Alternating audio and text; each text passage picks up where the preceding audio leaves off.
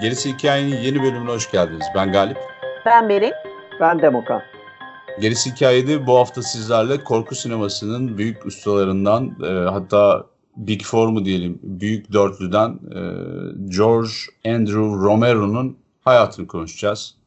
George e, Romero özellikle dünya üzerinde bu zombi türünü inşa eden kişi olarak biliniyor. Ölüm Ölü serisiyle, Death serisiyle. Ee, arada da tabii çok yönlü ve paletinde çok renk olan bir yönetmen olduğunu söyleyeyim. Ama onun dışında da dönüp dolaşıp hep bir e, zombi filmlerini anlattırmasıyla yani zombi filmi çekmesiyle meşhur. Ama aynı zamanda da yine aynı zamanda da e, dönemini, çağını çok iyi hisseden, e, iyi bir entelektüel olan bir e, yönetmen ve bu nedenle de çok içi dolu eserler ortaya koymuş bizim tarafımızdan görünen haliyle de korku sinemasının bir e, yaşadığı evrimi aslında oluşturan kişilerden, o büyük dönüşümü gerçekleştiren önemli kişilerden bir tanesi. Hadi bakalım bu hafta sizlerle Romero konuşuyoruz.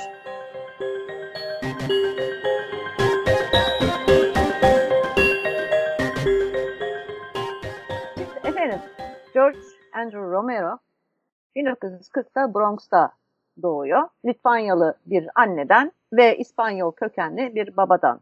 Hayatını hani böyle incik cincik çok fazla bakmadık çünkü daha çok eserleri e, önemli ama tabii arada girip hani gene notlar şey yaparız. Özetlemek gerekirse Bronx'ta yetişiyor.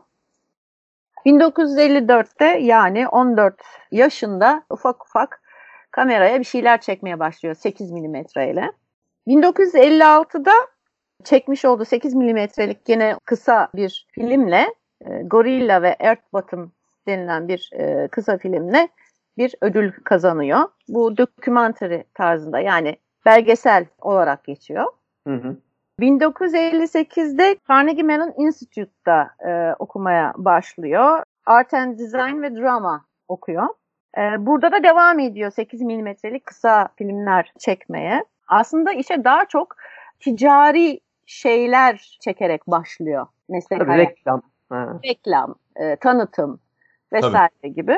Bu arada e, hem aktör olarak çalışıyor ileriki dönemlerde hem yönetmen olarak çalışıyor hem de set boyacısı olarak çalışıyor. Yani böyle çoklu çalışıyor diyebiliriz. Aslında şey vardır ya hani bizde de vardır işin e, en başından başlayacaksın, öğreneceksin, öyle tepeye çıkacaksın. Tabii, tabii. E, Hitchcock, Hitchcock da öyleydi mesela hatırlayın değil mi? Evet. O da sahne yani. tasarımıyla falan diye başlıyor dekorcu evet, olarak. En dipten başlayıp yukarı on, çık. Parmağında on marifet bir de olmalarının da avantajı bu adamların. Tabii ki. Abi çok, bir de şeyde çok bileceğiz. yönlü adamlar bunlar. Yani çok yönlü ve ilgisi, ilgi alanları geniş evet. e, yetenek. Bir de işin nasıl döndüğünü çok iyi biliyor. Her çarktan haberi var. Bu sayede de e, yani projeye hakim oluyor. Öbür türlü evet. güvenip de onun yorumu olmayan bir şeyin sonu, sonuç olarak ortaya çıkması da mümkün. E, gittin bilmem neciye verdin şeyi nedir adı siparişi. E, atıyorum dekoru yapana. Ondan sonra gidip içeride her yerde çalışmak o sahada her yere ayağını basmak bir şekilde çok önemli. Evet. Bir de çok büyük de avantaj yani. Çünkü sinematografi konusunda kendini çok geliştirmesi, aynı zamanda yönetmenliği son derece iyi yapabilmesi, onu bırak dekorundan tut aktör yönetimine kadar her yani her alanda aslında ki senaryoda yazımı da dahil çünkü pek çoğu onun senaryosu onun hikayesinden çıkma. Evet. E, o yüzden e, yani bu adam hakikaten hani boşuna dört büyük demiyoruz aslında. Tabii. Dört evet, büyüklerin de ortak özelliği zaten böyle şey olmaları. Nedir adı? Şey yani, gibi düşünelim. Otor olmaları yani işte Paul Lovecraft vesaire hep konuşuyoruz ya büyük yazarları. Büyük yazarlar nasıl self e, yani kendi öğrenen yetenekler. Yani hep en başından evde eğitim görmüşler. İşte evde eğitim görmediyse bile evde koca bir kütüphaneyi yalayıp yutmuşlar gibi. Yani öğrenme evet. hevesi, ilgi alanları yüksek. Bu da böyle bir yönetmen aslında. Hayatı tamamen çalış çalış ve çalış üzerine kurulu bir adam. Onu söylemek lazım. Yani tam manasıyla bir işkolik adam. Hı hı. 1962 yılında bir antoloji çekiyor. Expostulation adında. Hı. Burada da daha evvel beraber çalıştığı e, Jay Ritchie ile beraber yazıyor e, senaryoyu. Aslında ilk sinematik işi denilebilir. Yani gerçek sinematik işi denilebilir. Yine tekrar 1967'de beraber Jay Ritchie ile yazdığı Screen Test var. Hı hı. Ondan sonra 1968'e geliyoruz. Şimdi bu 1968 aslında tam manasıyla bir heyecanlı bir dönem diyelim. Mesela işte çocuk korkusunun özellikle öne çıktığı işte şey gibi yeni yaratıkların keşfedildiği.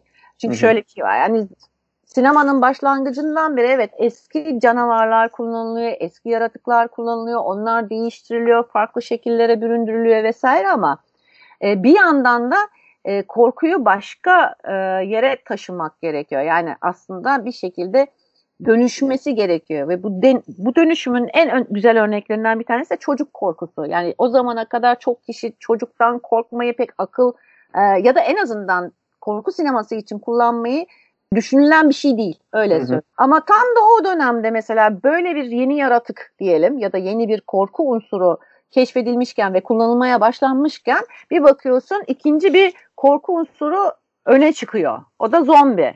Eski bir yaratık evet bol ama bu eski yaratık o kadar içimizde ki eski bir efsaneyi alıyorsun. Sıradan bir insanın yani sıradan günlük yaşamda göremeyeceği bir canavarı alıyorsun. Bazı hikayelere konu olmuş hatta pek çok hikayeye konu olmuş. Ama öyle şehirde veya işte bir çiftlik evinde vesairede göremeyeceğin. Çünkü biz bunları mezarlıkta yaşıyorlar olarak Hmm. e, hep dinledik, e, hep okuduk.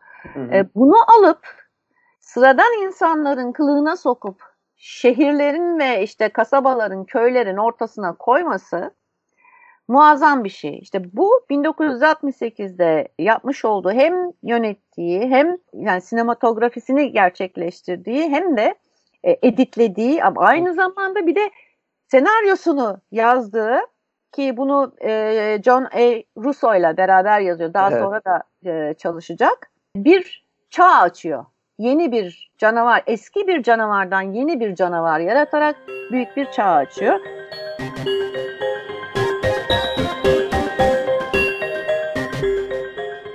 Romero'nun bu kadar devasa bir yere oturtulmasının arkasında sinemasal becerilerinin demin Belin anlattığı on parmağında on marifet durumlarının vesairesinin yanında ve yeniden yaşayan ölüleri tanımlayarak zombi efsanesinin doğuşunu sağlamasının yanında ben bir de karakterinin de etkili olduğunu düşünüyorum. Çünkü bu kadar büyük etkiler yapıp 7. sanata aynı zamanda da bu kadar geride durup bu kadar alçak gönüllü çok az adam vardır.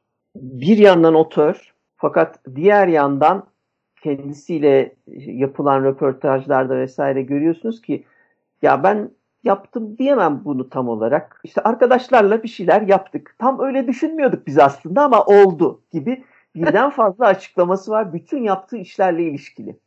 Ve bundan içten görünüyor. Yani e, benim saygı duyduğum türden ha, zaten ununu elemiş, asmış ama ve lakin işte onu da ben kurdum. Ben var ya ben filan diyen insanlardan değil.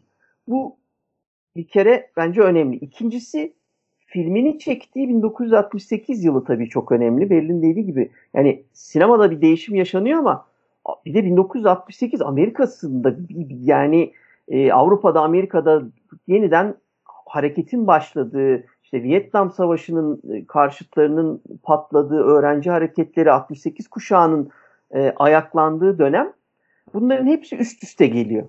Ve mesela çok matrak bir yandan ve ilginç bir durum var. Bütün filmografisine baktığımızda e, Romero'nun biz bayağı politik, ve bayağı anarşist bir tip olduğunu hissediyoruz. Fakat kendisine sorulduğunda biz Night of the Living'de de yani ilk patlayan bu filmine gelirsek kendisine sonunda ya ben bunu biz bunu bir ırk ırkla ilgili bir film olarak düşünerek çekmedik demesi mesela o kadar e, durumuyla zıt görünüyor ki. Ama çok da hani böyle e, alçak gönüllülüğünü abartarak hani da bunu söylemiyor. Çünkü açıklaması çok net. Bu arada bu baştan daha korku çekme gibi bir niyetleri de yok.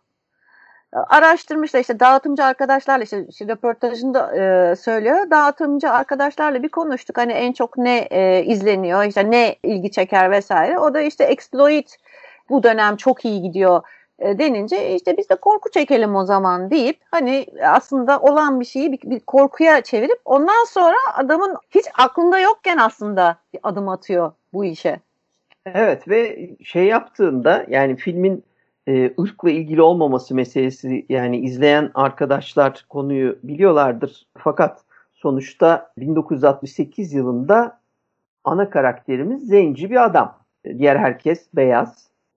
Bir kere bu çok şey bir hareket. E, Amerika'da yaptığın için çok önemli bir hareket. Çok e, ilerici de bir hareket. Yani e, tamam şey var. Daha önce başrol oynamış. Sidney Poitier filan e, başrol oynamışlar filan daha ondan az önce ama yine de bu devrimsel hareketlerden bir tanesi bu. Bir yandan da şeyi ya çevremizdeki en iyi aktör oydu. Geldi, test yaptık, denedik, baktık. En iyi o oynadı. Biz de, o yüzden de başrolü ona verdik diyecek kadar da rahat bir adam. Yani hani zenci olduğu için, beyaz olduğu için falan gibi bir tartışma zaten o süreçte yok. Ama çok net bir açıklaması var ki o zaten filmle ilgili de çok önemli bir şey. Film çekilip de dağıtıma gideceği gün Martin Luther King e, suikastı oluyor. Ve o noktada zaten Amerika'da zenci, beyaz vesaire çatışmanın zirvesine ulaştığı anda siz başrolünü zenciye verdiğiniz ve e, şimdi spoiler geliyor arkadaşlar ama Night of the Living Dead'i seyretmeden de Romero dinlemeyin bence. Ana karakterin filmin sonunda işte redneckler tarafından öldürüldüğü de bir film var. Yani e, o yüzden bu sistemle çatışan bu filmin evet kendisi bilinçli olarak isteyerek biz ilk filmden politik görüşlerimizi işte şey yapalım bu filmin içine aktaralım ya da abi ayaklanma var hadi biz buradan nemanlanalım gibi bir bakış açısı değil. Sadece doğru anda film açısından doğru anda bu tarz bir konseptin ortaya çıkması olarak gösteriyor. Ha evet. bundan sonraki filmlerinde biz göreceğiz. Devamındaki bütün neredeyse hepsinde aslında bu bir tesadüf değil. Ve bu işin en güzel tarafı yani politik yanı bir tesadüf değil. Anarşist yanı bir daha da orada ileri çıkacak. Bunlar hiçbir tesadüf değil. Çünkü filmlerle ilgili, yönetmenlerle ilgili konuşmalarda tekrar ettiğim çoğunlukla yönetmenler film okumalarını kendileri yapmaz işte. Öyle denk gelir yaparlar. Zaten bunlar parası olmayan adamlar. Sağdan para topluyor, soldan para topluyor. Yani parasızlıktan e, ne yaptığını şaşırmış. Hatta işte kendi filmin ismini şeyde konuşmuştuk bilim kurulu kütüphanesinde hani Night of the Flesh Eaters yapmak istiyor. Oysa yapımcı hayır öyle olmaz diyor. Kafasına göre Night of the Living Dead diye değiştiriyor. Copyright yazmayı unuttuğu için film zaten çat diye public domain'e düşüyor. Bir anda kamu malı oluyor. ee, yani böyle acayip şeyler yaşayarak geliyorlar. O yüzden bu tarz ince hesapların e, adamı olmadığı da ortaya çıkıyor film dışında. Ama filmin içeriği, yaratılması, yazılmasından montajına tabii ki etkileri çok büyük. Ve Night of the Living Dead bir anda hiç beklenmedik e, bir etki yaratıyor aslında. Evet. Hem zombiyi yaratıyor hem ırk çatışması üzerine bir bağımsız yapım patlamış ve e, bütün dünyayı etkilemiş oluyor. Bu copyright'ı da alamadıkları için bir anda birden fazla yapımcı salonlardan sonra da işte filmler, işte kasetler tabii o sırada videoda e, harekete geçecek yakın zamanda. Hani o, on, onun etkileriyle daha sonra yani 80'lere gelirken bu sefer bir de film tekrar canlanıyor, büyüyor. Çünkü sağdan soldan her yerden herkes istediği kadar kopyayı basıp yayınlayabiliyor film yaşadığı yani çıktığı dönemde 68 kuşağı için etkili olurken daha sonra bizler açısından da 80'lerde yeniden doğan da bir film oluyor. Evet.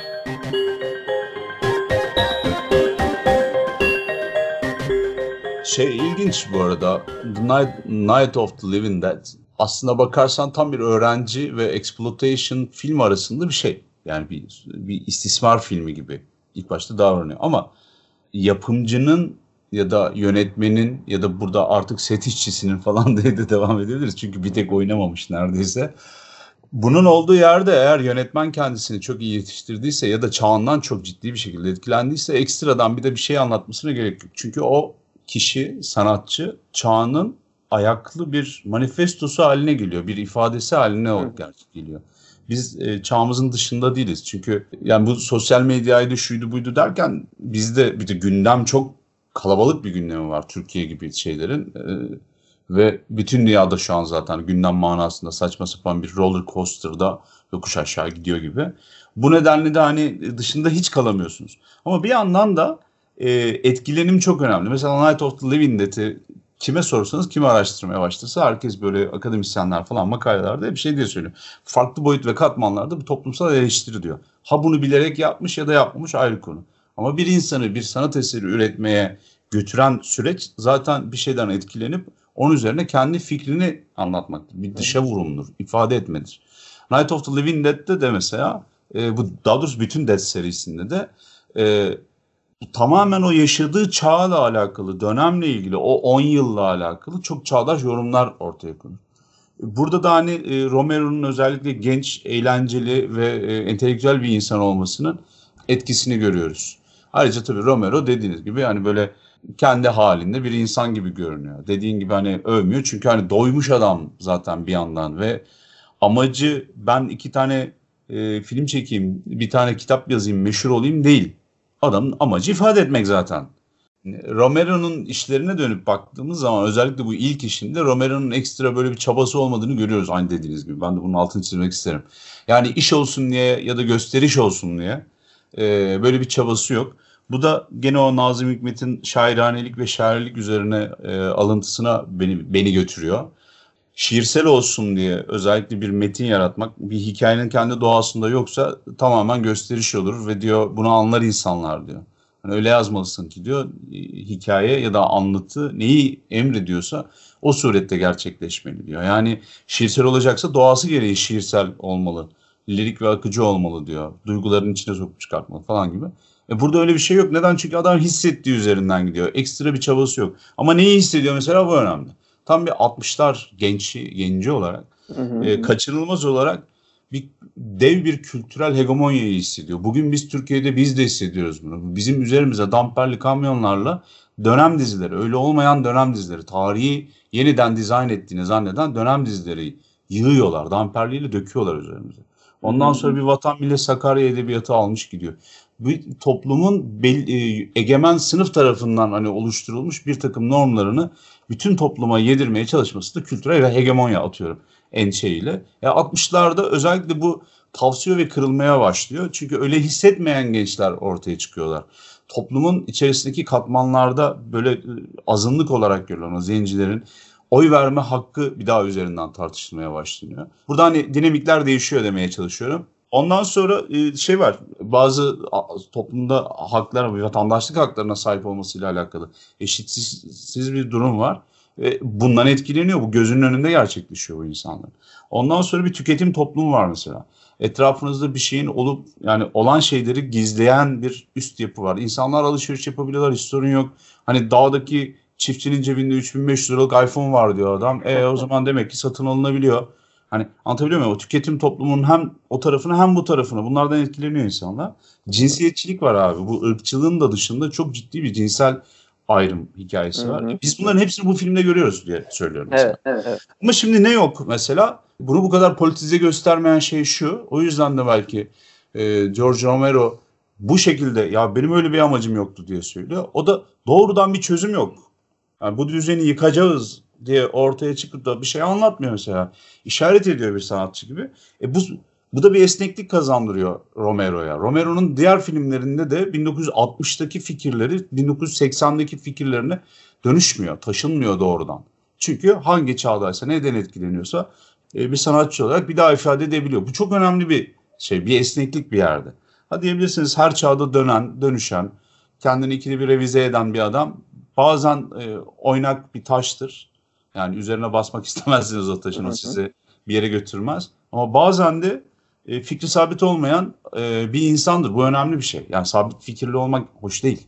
Evet evet bir de anlat e, burada anlaşılması gereken bence çok güzel bir detaydan bahsediyorsun. Yani Romero dönemin hikayelerini döneminde anlatma başarısına sahip bir adam. Fakat Bravo. bu Aynen. fakat bu adamın yani böyle bir çok oynak olduğu anlamına aslında gelmiyor e, bakış açısı açısından. Çünkü dediğim gibi bak mesela ben anarşist kelimesini çok net kullandım. E, fakat e, adamın sinemasında görülen o sürekli düzen karşıtı söylemlerin hiçbiri hiçbir zaman ne bir çözüm olarak sunuluyor ne de bir şey yıkmak amacıyla sunuluyor ya da ne de tek taraflı sunuluyor. Hı hı. E, iki tarafı da görebilen bir adam. Yani hiç kimse iyi ya da hiç kimse tümüyle kötü değil filmlerinde. En önemli özelliklerinden biri bence bu. Yani iyilerin de kötü taraflarını gösteriyor. İyilik yapanların, kötülük yapanların da iyi taraflarını. Daha bu birinci sıfır noktasından başlıyor ve son geldiğimiz noktaya kadar hiçbir zaman o ikiyüzlülüğe bence girmemesi en büyük güçlerinden biri Romero'nun. Bu, Bir de şey- bu iyi bir insan olmayı gerektiriyor ne bileyim bu insanın kamilin hani zorunluluğu gibi sadece iyi sadece kötü sadece siyah beyaz görmemek düşmanlaştırmamak. Ama sinemada dönemsel olarak mümkün Tabii. değil yani çok bir de siyah beyaz şey. sinema o zaman.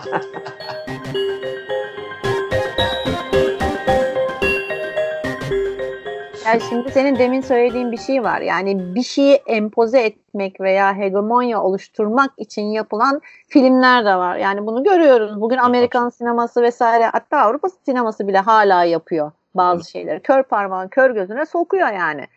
Anlatmak istediği şey sana hatta sana saçma veya değil olabilir veya olamaz e, çözümler de sunuyor kendince. Yani Tabii, bir sürü Netflix filmi şu an günümüzde böyle biliyorsunuz yani.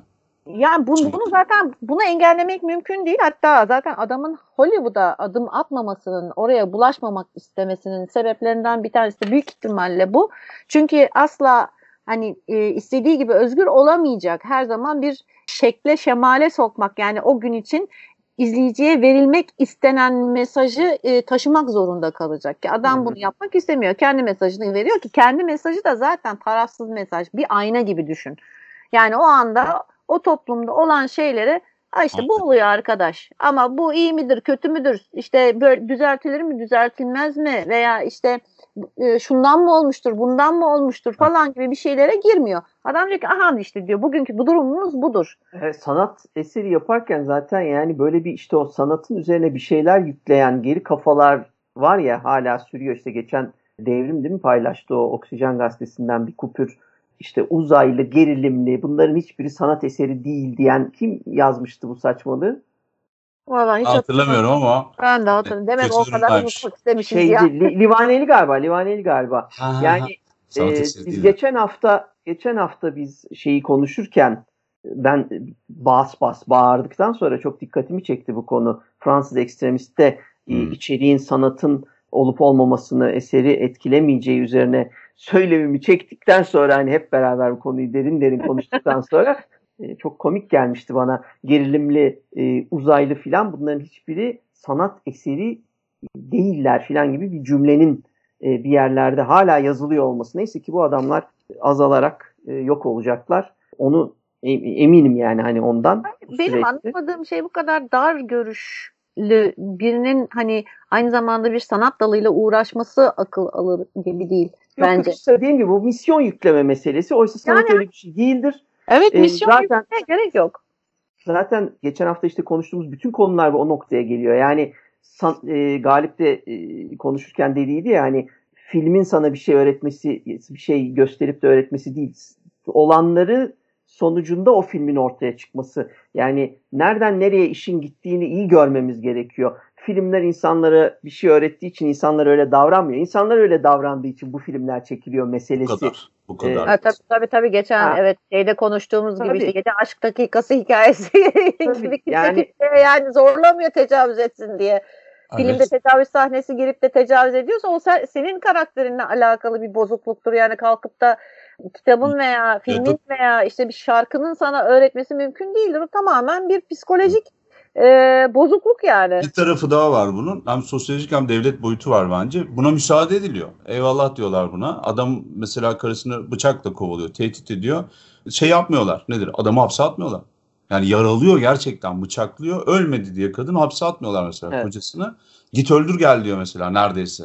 Şu an buradaki hukuki garabetler vesaireler de aslında biraz teşne. Sadece psikolojik değil o tarafta bir şey de var. E bu işin sosyolojisi de var. E işte namus diyorlar bilmem ne diyorlar. İyice bokunu çıkarttılar. Ve bunların hiçbirini sanat yapmadı arkadaşlar. Anlatılar değil. Sadece hikmet hikayeleri yapmıştır bunu. O da siyasi ideolojik hikayelerdir. Evet, en başından beri yani. Tabii tabii ve işte e, yapılmaya çalışan işte bu saçma sapan demin Galip'in başta bahsettiği o diziler vesaireler filan bunlar bir kültür oluşturmaya çalışıyor ve göreceksiniz ki o kültürü o oluşturamayacak. Çünkü zaten o kültürü onlar oluşturmaya çalışıyor ama onun sebebi şu ana kadar oluşmuş olan kültür. Yani oradaki sebep sonuç ilişkisini doğru görmemiz gerekiyor. Biz Romero'da işte böyle bir geri kafalı bir bakış açısı görmüyoruz. Kendisi evet. olayları iki taraftan da ister istemez gösteriyor. Böyle bir derin bir çabası da olarak göstermiyor. Mesela bir şey anlat, bütün meselesi mesela bunlar bir şey anlatmaya çalışan sanatçılar. Kendi söyleminde de bu böyle. Evet. En önemli söylediği şeylerden biri mesela bence onu yıllarca e, Night'a devam çek, Night'a devam çek diye böyle herkes baskı yapıyor. Çünkü en büyük başarısını Night of the Living Dead'le daha ilk filmden patlatmış. Ondan sonra dört tane film çekiyor. Hiçbiri şey değil, Dead serisinde değil, zombilerle alakası yok konunun. Başka çünkü bir şey anlatmak istiyor ve anlatacağı şeyi bulamıyor. Ta ki işte 1978'de o alışveriş merkezini görene kadar. Yani ilk defa böyle bir devasa alışveriş merkezi Amerika o bölgede Pittsburgh'te o kuruluyor. Bunu da çağırıyorlar bak böyle bir yer yaptık ne güzel değil mi filan diye. Hani orayı gezerken kafada böyle şimşek çakıyor. Evet benim anlatmak istediğim bir şey var ve ben bunu Dead'le anlatabilirim. Ki ben biraz ileri gittim ama yani bakış açısını göstermek için gittim. Şimdi diğer filmlere döneriz çünkü Dawn of the Living Dead'e 78'e gelene kadar çok ilginç filmlerle de devam ediyor. Evet anlatısına. Şunu şunu aslında bir araya koymak istiyorum. Şimdi biz adamın bu e, kendi içinde hissettiği bir dünya görüşünü, aynı zamanda içinde yaşadığı sosyopolitik durumu biraz altını çizdik. Ama mesela ilginç olan biraz önce söylediğimiz o Romero'nun 6 tane zombi filmi var. 1960'ları, 1970'leri, 1980'leri ve 2000'leri işaret ediyor. Oradaki bir sürü gerçeğin altını çiziyor bu filmler. Ve bunu yaparken de gündemdeki birçok olayı ya metafor olarak alıyor, metaforik olarak bazen de doğrudan alıyor. Yani dediğin gibi o molu alıyor mesela AVM'yi alıp hı hı. getirip merkeze koyu veriyor böyle consumer culture'ı bir daha tartışıyor böyle hani ve bunları merkezde görmen ayrıca mümkün. Ama mesela Romero'nun bunun dışında da çok güçlü olduğu iki tane hadise var abi. Korku sinemasına kattığı şey. Yani bütün bu gündemi kendi eserinde yorumlayarak tartışmanın dışında çünkü bu bir tartışma. Onun filmlerinde hep bir tartışma görüyorsun. İnsanlar bir vakayla karşılaşıyorlar. İki insan iki farklı görüşte bir araya geliyor. Hı. Ve genelde de bunun sonuçları üzerinden bir şeyler çıkartıyoruz. Ha böyle yumuşak e, kalpli davrandığı için sonunda zombiler onu yedi gibi böyle çok da hani sağcı görünen tuhaf tuhaf böyle militarist şeyler yerine bazen bunu da söylüyor bu arada. Böyle hikayeler de var. 1985'te vesairede çektiği filmde de onu görüyoruz. Başka getirmiş olduğu bir şey var o da korkuya. Abi şimdi onun zamanına kadar zombiler hep siyah. Tamam mı? Çok net. Irksal olarak bir şeye bir ırka aitmiş, bir dış görüneme aitmiş, bir kültürel bir yapıya, bir azınlığa aitmiş gibi bu korkunçluk. Ve orada da siyah olan bütün zombiler bir master'a, bir sahibe sahipler. Ve e, onu yöneten bir kukla ustası gibi hani Puppet Master var ya hani şeyinde Bela Lugosi'nin oynadı hatta böyle. Master. Evet doğrudan bağlantılı ve aradaki mesafe bir radyo yayını gibi. Ondan uzaklaştıkça bağ kopuyor, seyreliyor bilmem ne oluyor bu oluyor ve bir dalgınlık halindeymiş gibi oluyor. Kendi aklını, fikrini senden üst bir yaratığa hediye etmek mi diyeyim ya da e, ihale etmek gibi bir yapıdan bahsediyoruz aslında şu an. Bu arada o filmin adı beyaz zombi değil mi? White zombi. White zombi. şekilde. Çünkü neden? Zombiler siyah olur sadece ama bir tane de beyaz var. Bu ne demek? Siyahın zombiliğinden korkan beyaz adam demek. Bu da seni doğrudan e, reflektif bir korku içine sokuyor, korku duygusuna. Romero böyle yapmıyor. Master'la slave tabir edeceğimiz zombinin arasındaki bağ tak diye kesip atıyor. Aslında oradaki bu siyahilerin e, zombi olması ve beyaz efendinin işte e, hükmetmeye çalışması orada kork aslında kurduğu korku şu. Orada siyahilerin isyan etmesinden korkan beyaz var evet. aslında. Yani bütün o korku o. Yani o kadar çok eziyet, o kadar çok e, şey var ki haksızlık, e, insanlık dışı muamele ama onu hayvandan daha aşağı görüp bütün hani e, insanoğlunun çirkin yanını e, bu insanlara uygulamak ve ondan sonra da bunların hep öyle kalacağını e, düşünmek büyük saçmalık olurdu. E tabi o, o korku hep beyazın içinde var. Yani bir gün gelecek bunlar bizi fena halde yiyecek. İşte aslında e, bir anlamda yani onun getirdiği korku bence bunun yansıması. Aynen öyle. Ne yapıyor mesela Romero burada? Geliyor diyor ki ya kardeşim diyor e, herkes zombi olabilir diyor ve bunu dediği anda Voodoo'dan yani geleneksel sihirli bir zombi hikayesinden bilim kurguya getiriyor ve politikleştiriyor. Yani nasıl söyleyeyim? Demokratikleştiriyor. Her hepimiz zombi olabiliriz diye. Senin neyin eksik? hepimiz zombi. Sen de zombi olabilirsin. Beyaz kardeş falan tadında. Ve e, bunun da bir gene artısı var. Ne yaptı? Bu kadar demokratik olunca mesela bir yere bağlanma ya da ortak bir akıl, daha doğrusu bir akıl tarafından yönetmek, yönetilmek e, ve bundan kaçmak hikayesi. Gene bu komünizmden korku aslında. İşte bizim hiç özgür, hür irademiz olmayacak. İşte bizi bir yerden yönetecekler, zombi master olacak falan. Şimdi tamam peki zombi master'ı ortadan kaldırdım. Hepimiz akılsızız noktasına getiriyor. Mesela herkes bir beyin hasarıyla dolaşıyor ortalıkta artık.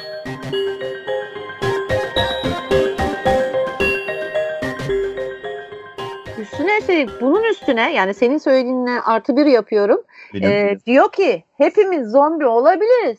Bir de artık düşman yabancı değil. Senin Bravo. iki dakika önce sarılıp işte abicim dediğin kişi bir süre yani bir kısa süre sonra bir, bak, bir bakmışsın zombi vermiş.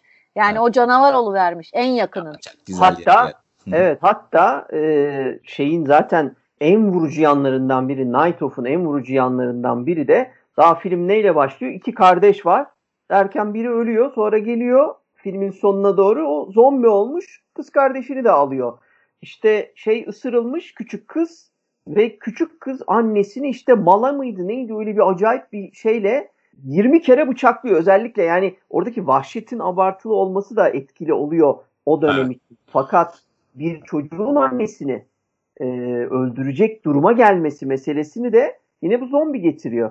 Doğru. Evet. Bu bu ne biliyor musunuz aslında? Bu bizim sevdiğimiz ama korkunun içerisinde olmadığı için çok anlatmadığımız bu The Manchurian Candidate vardır ya. O film mesela beyin yıkananlar ya da Invasion of the Body Snatchers beyni dışarıdan gelecek kişiler tarafından bir uzaylı form, bir yabancı formu tarafından ele geçirilecek insanlar korkusu bir yerde. Tam bir 1950'ler soğuk savaş korkusu aslında. E, Türkiye'de de bunun yansımaları var biliyorsunuz. Politik düzlemde bu çok kullanılmış bir şey. Çoluğumuzun çocuğumuzun ahiretini yakarız. Sözde söyledi. çok yaygındı. ya burada da var aslında yani e, belirgin bir şekilde var hatta çünkü iş hani kozmik bir fenomenden bahsediyor. Yani gene evet. bir uzaylı, gene bir işte e, ne bileyim e, devlet devlet şeyi e, yani Venüs'ten radyasyon. Yani, ha, işte yani radyasyon. kozmik bir fenomen yani diyelim. Evet. Ee, buradan gelen kozmik bir fenomenin yol açtığı bir şey gene çoluğumuzun çocuğumuzun beynini işte daha olmadı e, bedenini dönüştürüyor, bize karşı kullanıyor. Yani işte bir bakıyorsun e, abi kardeş gayet güzel geçinip giderken bir süre sonra kardeşi kardeşe düşürüyor yani diyorsun. İki farklı iki, iki farklı tarafta oluyorlar. Biri biri av, biri avcı oluyor. Ama üst akıl yok. Galibin anlattığı evet, kısımda evet, senin güzel yok. bir benzetmende bir üst akıl yok yani evet, Romero'nun noktasında. Bilinç, Orada kaos bir sebep. aslında apokaliptik işte yaklaşım. Kaos başlıyor. Doğru söylüyor galiba. Üst akıl yoksa işte senin dediğin kaos orada başlıyor. Çünkü saldırabileceğin bir şey yok. O kadar geniş bir düzlemde ki olay. Yani işte o kadar free for all ya. Herkes saldırıyor. Aynen, aynen. Herkes kendi için yani. Başka bir e, yolu yok bunun. Evet.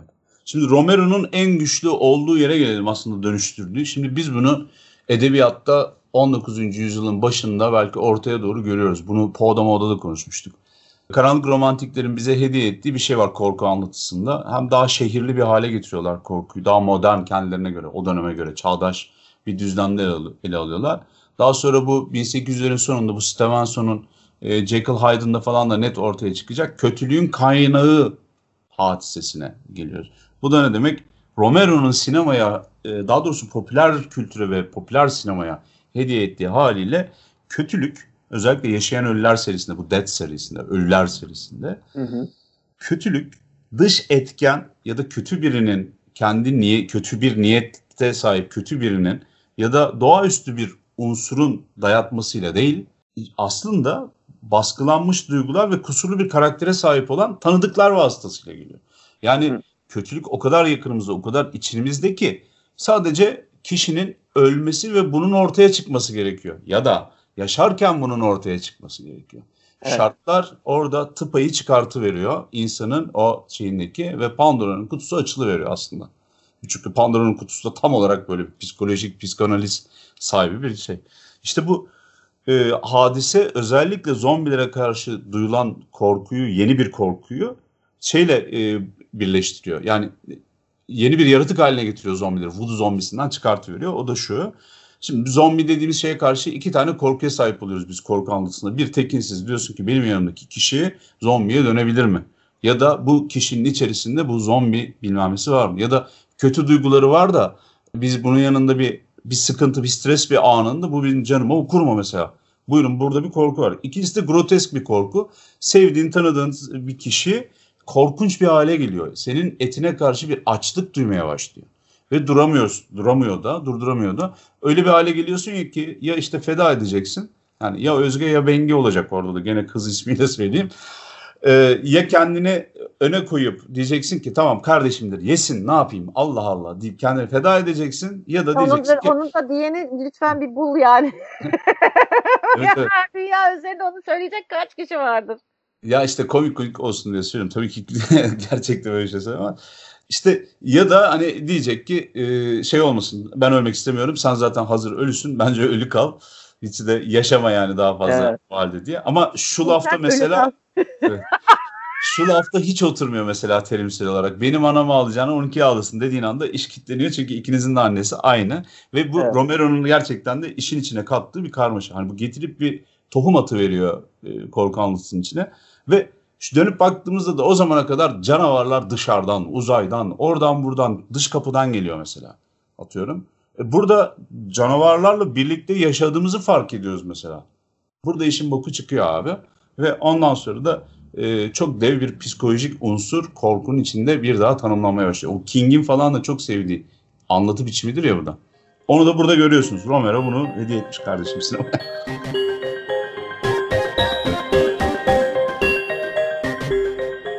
bir insanı sürekli diken üstünde tutacak ve hiçbir zaman e, o güven duygusunu sağlayamayacağı tek bir durum var. O da paranoya. Yani o paranoyayı sağladıktan sonra aslında korkuyu da sağlamış oluyorsun. Hiçbir şeye güvenemezsin. Her an tehlikeye karşı karşıyasın. Hayatta kalıp kalamayacağın hiçbir şekilde belli değil. Yani sürekli tehlikeye maruz kalmak gibi düşün. Aslında biraz panik bozukluğa benziyor ama sürekli panik bozukluk yaşadığını düşün. Bu da böyle bir korku. Çünkü öyle bir ortamda yanındaki dönüşebilir. Hatta sen dönüşüp bak öyle bir şey- bir korku da var. Sen dönüşüp sevdiğine zarar verebilirsin. Bu da çok büyük bir korku. Yani değer verdiğin bir şey. Düşünsene sen annesin. Eğer sen dönüşürsen, dönüşürsen çocuğuna zarar vereceksin ki hayatta en çok sevdiği şey veya işte kocana zarar vereceksin veya işte ne bileyim annene zarar vereceksin. Şimdi bu çok güzel bir nokta. Çok da konuşulmayan olduğunu düşündüğüm bir nokta var burada. Şey, herkes e, zombi konuştuğumuzda işte şu an yaptığımız şu dönüşüm meselesini tabii odak noktasına alıyor doğal olarak. Hı hı. Ne oluyor? Isırılıyoruz ya da ölüyoruz ve dönüşüyoruz. Fakat birinci filmden itibaren yani Night of the Living Dead'den itibaren bence Romero'nun gördüğü en harika şey bizim ölerek dönüştüğümüzün ötesinde insanların o korktukları, sıkıştıkları anda dönüştükleri kişiyi de ortaya çıkarması. Her Bravo. zaman konuşuyoruz ya diğer, diğeri, diğeri, ötekiler korkusu. Yani yaşayanlar daha büyük bir problem oluyor. Biz birinci filmden itibaren o bencil, insan bencilliğini doğrudan görmeye başlıyoruz. En çok altını çizdiği kısım aslında filmde bence de o zaten. Mesela ne görüyoruz? Biz önce bir yardım eden bir adam görüyoruz. Kahramanımız işte kızı koruyacak hareketler yapıyor. Kızın çok kahramanca onu içeri aldığını ya da yardım amacıyla içeri aldığını söyleyemeyiz kız. e, kadın karakterimiz çünkü biraz garip bir durumda oldu. Evet kafa biraz gidik ama Barbara'nın. Sonra ama ne görüyoruz mesela yine aynı evin içinde alt katta meğersem birileri varmış ve bütün çığlıklar, gürültüler, kavga dövüşe rağmen e, çıkmamışlar sırf kendilerini savunmak için ve zaten ondan sonra da hani eğer tüfeği bulmasa kahramanımız gücü elinde tutamayacak. Çünkü sürekli onunla tartışan, o çıkınca arkasından kapıyı kilitleyip onu içeri almamaya çalışan filan böyle korkak bir adam var elimizde filan. Bu dönüşen adam biri yardım etmeye çalışıyor, öbürü korkunca vazgeçiyor filan böyle bütün o insani duyguları da Romero özellikle bunları işlemesiyle bence film günümüzü de aşıp gidecek. Yani bu, bu filmin bu kadar kült olmasının tek sebebi zombileri yaratması değil, ölünceki dönüşümden öte ölmeden korkunca ve bencilce yaşadığımız o insani dönüşümümüzü yüzümüze vurması olmuş bence. Tabii ki ileriki filmler içinde şey açmış oluyor, yol açmış oluyor bundan ilgili olarak ve bunun en güzel örneklerinden bir tanesi de son zamanlarda e, çıkan ve gene en azından büyük ilgi toplayan Train to Busan mesela onda da var aynı şey. Evet. O da çok güzel kullanıyor. Yani insan dinamiklerini e, son derece güzel bir şekilde işlemiş. Evet. Tabii belki biraz abartı, belki biraz fazla drama da olabilir. Ama insanın içine dokunan e, bir takım çaresiz durumlar ve insanların bunu hiç beklenmedik tepkileri de rahatça görülebiliyor. Tabii yani arkadaşlar şey Walking Dead'in 10 sezon olmasının tek ve tek sebebi işte bu diğer insanları konuşuyor olması, dizinin sürekli oradan yürüyor olması. Benim gördüğüm kadarıyla e, bugün ben tabii içinde yaşadığım için belki de net göremiyor olabilirim ama Walking Dead'in şeyden Romero'dan tabii en temel farkı sırf alt, şeyle sıfır alt metinle tamamen üst metinde işte kim kötülük yapacak, kim kime ihanet edecek, karşılarına nasıl daha kötü adam çıkacak, birbirlerini nasıl satacaklar, biri delirecek, öbürü normal mi davranacak filan üzerinden çok yüzeysel ilerlemesi fakat buna rağmen tek derdin yani bu kadar uzamasının altında diğerleri yatıyor. Zombiler yatmıyor yani. E tabii öldür öldür nereye kadar zaten? Yani nasıl öldüreceğim belli. Yani bir değişim göstermiyorlar. Hani Doğru. akıl akıllanıp konuşmuyorlar. Mesela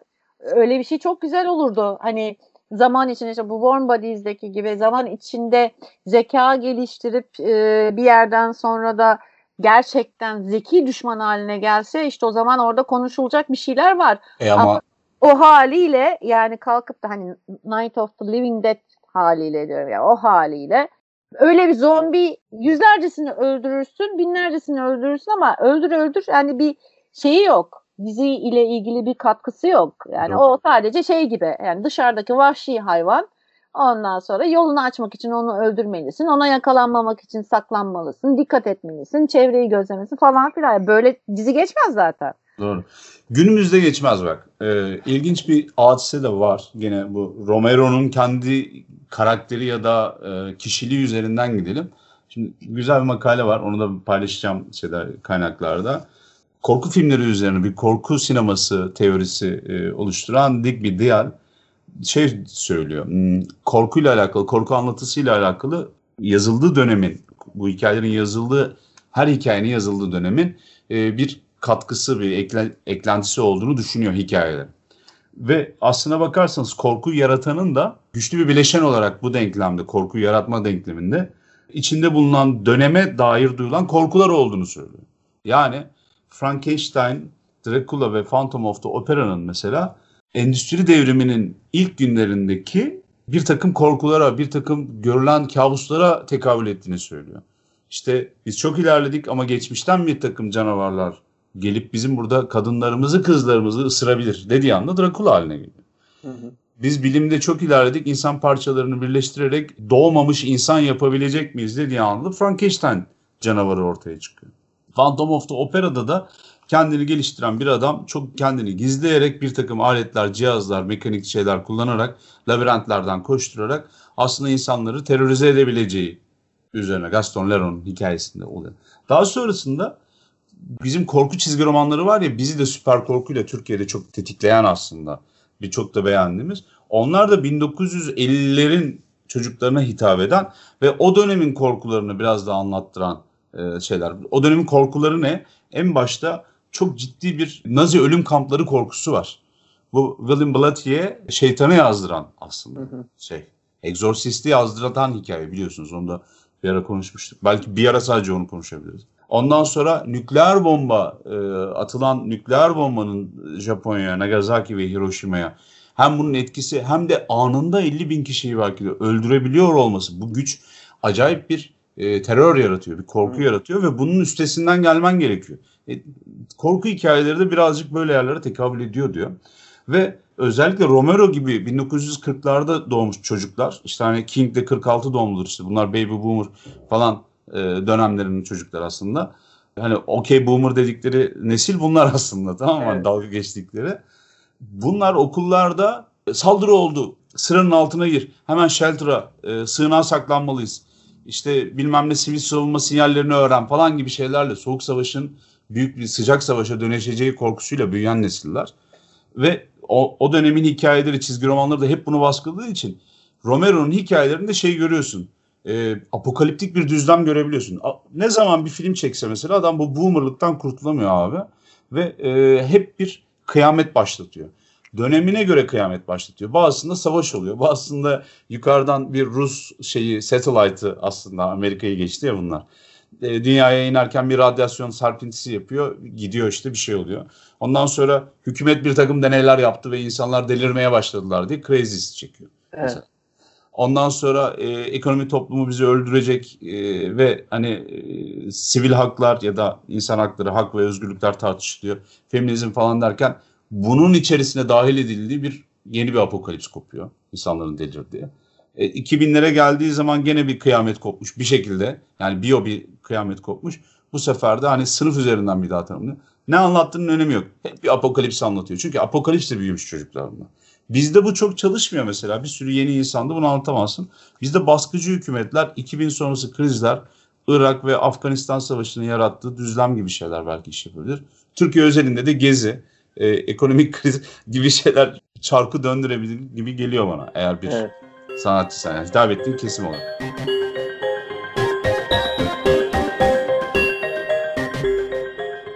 Ben e, bu noktada bir, biraz girmek istiyorum. O da şu açıdan girmek istiyorum.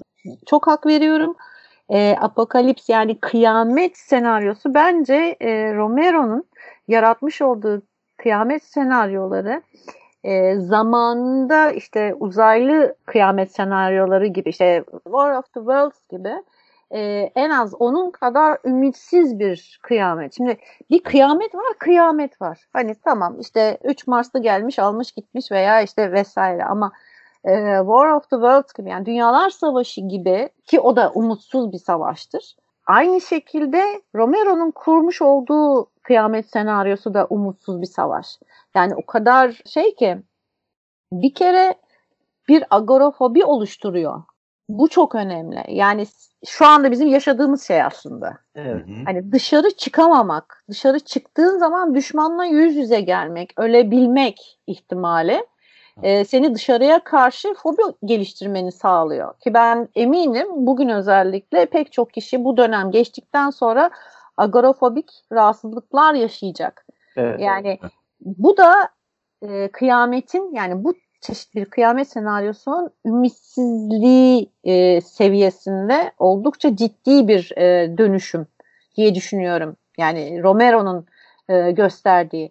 Çünkü hani bölgesel bir şey değil. Tamam şimdi o ilk filmde tamam biz bölgesel gibi görüyoruz ama evet. e, e sonraki filmde anlıyoruz ki bu hiç de bölgesel değil. Sonraki ve sonrakinde de zaten anlaşılıyor. Bu bir global e, şey kıyamet.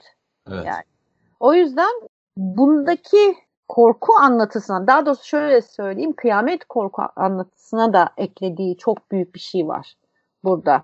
Yani en az şimdi H.G. Wells ne kadar umutsuz bir şey düşünmüşse aynı şekilde Romero da bence e, o kadar umutsuz bir şey düşünerek yapmış bunu. Yani tabii ki biz diyoruz hani bunu illa düşünerek veya illa isteyerek yapmış olmayabilir. Adamın kafasının içinde değiliz ama yaptığı bu. Bize e, umutsuz bir senaryo veriyor.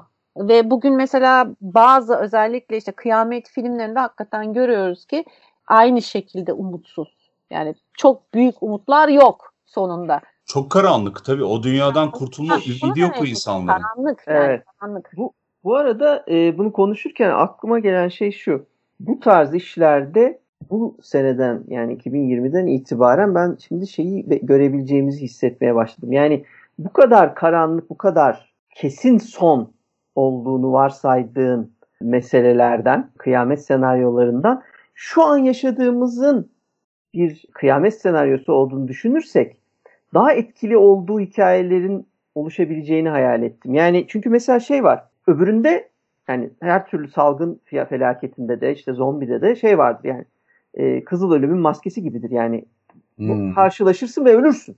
Gözünün önünde gerçekleşir olay böyle çok kısa sürer yani en fazla işte belki virüste hastaneye yatırırlar orada ölürsün ama öleceksindir. Hmm. Ve yani dokunduysan ya da işte yaklaştıysan bulaşacaktır, kaçarın yoktur. O kaygı bir başka bir kaygı. Şimdi e, bizim yaşadığımız bu farklılık yani hani bulaşabilir, bulaşmaya da bilir, bulaşırsa ağrı da geçirebilirsin, geçirmeye de bilirsin. Yani o yüzden işte gençsen daha kolay geçebilir, yaşlıysan geçmeyebilir ama böyle olmaya da bilir gibi böyle bir sürü bilinmezin olduğu fakat sonuçta ortada bir ölümcül bir şey var. Yüzde biri de öldürüyor olsa ölümcül bir şey var ve yavaş yavaş seni yok ediyor. Yok etmesinin önünde de duramıyorsun çünkü öbüründe korkup saklanman gerekirken burada korkmama ihtimalin var. Bunların hepsinin yalan olduğunu uyduran birilerine inanıp korkmama ihtimalin var. Dışarı çıkıp evet. gerçekten hasta olmama ihtimalin var. Birebir e, muhatap ol ya da hafif geçirme ihtimalin var falan. Ama şu sonuca gidiyor. Mesela 2009'da Carleton Üniversitesi'nde Ottawa'da bir a, matematikçi arkadaşlar bir şey yapmışlar. Zombi saldırısının uygarlık uygarlığa etkisini matematiksel modelini çıkarmışlar. Ve oradaki o 2009 yılı için tabii konuşuyoruz ama orada hızlı davranılmazsa kesin yok oluruz. Yani sonucu çıkıyor. Yani hızla bir çözüm bulunmazsa kesin yok oluruz. Fakat yani işte ben de düşündüm hani 2020'yi yaşadıktan sonra bu hesabı tekrar kontrol etmek gerekebilir. Söylem doğru. Hızlı davranılmazsa yok oluruz. Orada çok net bir şey var çünkü. Burada o kadar net bir şey yok. Oysa hızlı davranmıyoruz. Ve sanki bu da bizi yok oluşa götürüyor. Daha yavaş bir yok oluşa götürüyor. Evet evet. Kendine evet. güvenli bir yok oluşa. Bana şey... bir şey olmaz yok oluşuna götürüyor ama götürüyor. Bu şeye benziyor. Hani ılık suya atılan kurbağa gibi. Yani yavaş yavaş kaynatırlar. Kurtulamadık var ya şu kurbağadan Türkiye olarak özellikle kurtulamadık ya. Aynen öyle. Bu kurbağa ama bize bize hep aynı model uygulanıyor. Yani şimdi bir e, oturup düşünürsen tarihimiz bunlarla dolu. Bize hep böyle yavaş yavaş kaynatmışlar şu da var. Şimdi zombiyi sen görüyorsun. Pencereden dışarı baktığın zaman görüyorsun. Saldırdığını görüyorsun, öldürdüğünü görüyorsun. İşte o gor dediğimiz yani o işte bağırsakların, kanların işte ne bileyim beden parçalarının uçuştuğunu, yendiğini vesairesini görüyorsun. Şimdi buna şahit olduğun zaman geliştireceğin korku ayrı. Bir de göremeyeceğin, göremediğin bir şeyin e, sadece televizyonda rakamlarla duyduğun bir şeyin karşısında geliştirdiğin korku ayrı bir şey. Şimdi akıl, akıllı olan insan buna karşı esas büyük bir korku geliştirmesi lazım. Neden diyeceksin? E çünkü göreme, göre, görünmeyen tehlike daha büyük tehlikedir. Evet. Yalnız bir de şeyi söyleyeyim Menace. bununla ilgili. Ee, Redneck şeyi var ya ben o mesela bence o okuması da daha birinci filmden Night Of'un içinde zombileri öldüren o dışarı çıkıp böyle avlarmış gibi birlikte fotoğraf çektirip yemek yiyip kahveleri içip ellerinde tüfekler finale doğru gördüğümüz evet. ava çıkan halk. Tamam Ya bu nasıl bir öngörüdür arkadaş? Çünkü ben o öngörünün bugün de çalıştığını düşünüyorum. Yani bizde zombi apokalips gibi görünür bir şeye dönüşen bir hastalıkla bile karşılaşsak Hı-hı. ki o bence şu an görünüyor. Yani Covid de görünüyor ve ona rağmen işte sokakta ya insanlar. İşte aynı evet. onlar onlar aynı yani. Şey, evet, redneck diyorsun. Ben de. Bana bir şey olmaz ve ben bunu nasıl çözeceğimi anladım arkadaş modeli. Tamam mı? Haldır haldır dışarı atıp işte ilişkiyi kuran, e, buna dayanamayıp yapan ayrı bir şey. Yani psikolojik sorunları e, ayrı tutuyorum. Ama bütün böyle kendine güveniyle bunu yapan bir şey olmaz. İş açısı şey e, aynen Night of the Living Dead'de de e, bence işlenmiş yani. Buradan bakınca rahatça görebiliyoruz bunu.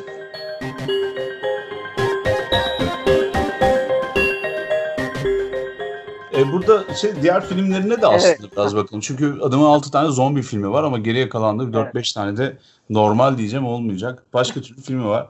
çizgiyi çektiğimiz zaman şu ana kadar bahsettiğimiz her ne varsa Romero'nun bütün eserlerinde aynı şeyi görüyoruz. Bir defa çağdaş hikayeler anlatıyor. Çağdaş hikayeler anlatırken Night Riders gibi filmlerde de mesela aklı kırık bir fantazya var.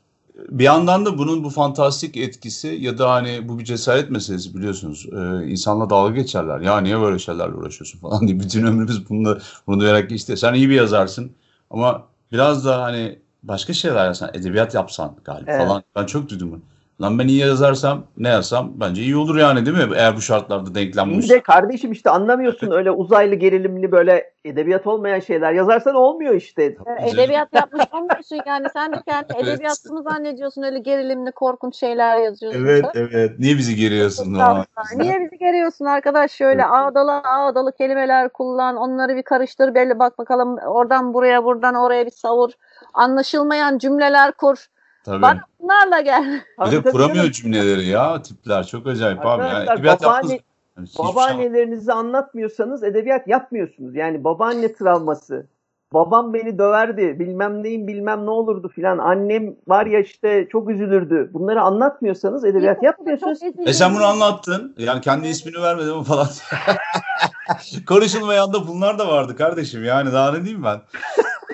Yani işin özü şu. e, burada da hani kendisinin cesaret alıp da belki de çok hoşuna giden ve aklına o fantastik tohumları eken gerçek dünya ile hayal dünyanın arasında gidip gelen zihinler gibi şeyleri anlatabileceği The Tales of the E.T.A. Hoffman e, şeyi bu filmi kendisi 8 milimetrede galiba şeyde Evet evet. Real olarak. Real, real olarak kiralıyor geliyor.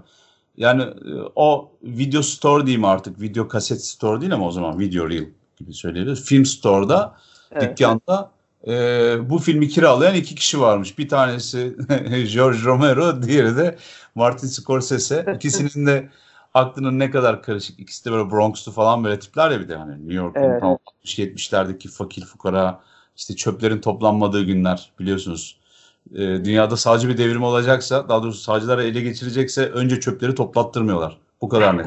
Thatcher'da, Reagan'da, Özal'da aynı yöntemle geliyor. Bir kişi daha vardı onu söylemiyorum şu an. Hayır, şey vardı. Çöpler toplanmıyor diye. da söylemem lazım. Hep söyle, daha evvel söylemiş miydim hatırlamıyorum da e, yaşlılık işte.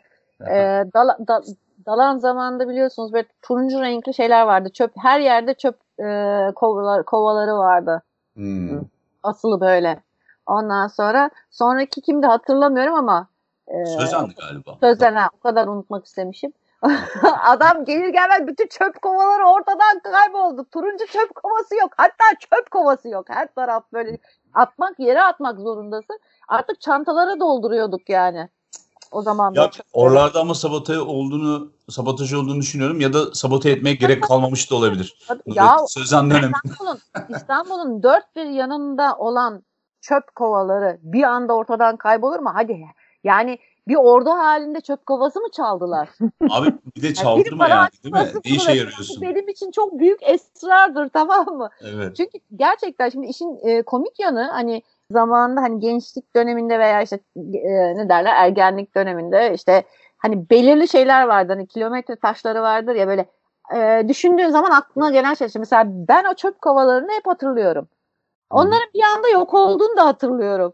Yani o kadar etkilemiş beni düşün. Evet evet yani acıklı bir Türkiye e, panoraması olarak bunu bir kenara yazabiliriz hani gençlik e, Neyse işte. hatıram. evet yani Bu iki-? Bu iki büyük sanatçı da aslında yönetmen de benzer bir karanlık katıyorlar hikayelerine bu sayede. Ama bir yandan hikayelerinin bir epik tarafı da var. Ee, böyle fantastik unsurları da işin içine katıyorlar. Kimdir bu E.T.A. Hoffman diye şey yaparsanız ben e, mümkün olduğunca İngiliz ya da Anglo-Sakson tabir etmeye çalıştım ama adam biliyorsunuz Alman.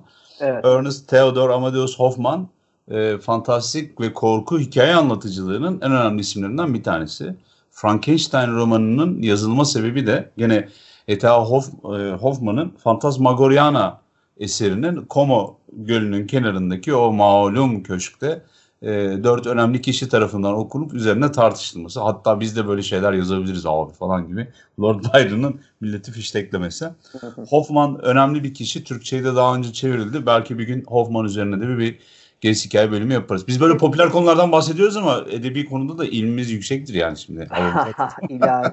Şimdi Bunu söylediğin zaman yani hakikaten göbekten gülesi gülüyor. evet yani, ben de gülelim diye söylüyorum zaten. yani fark ettim.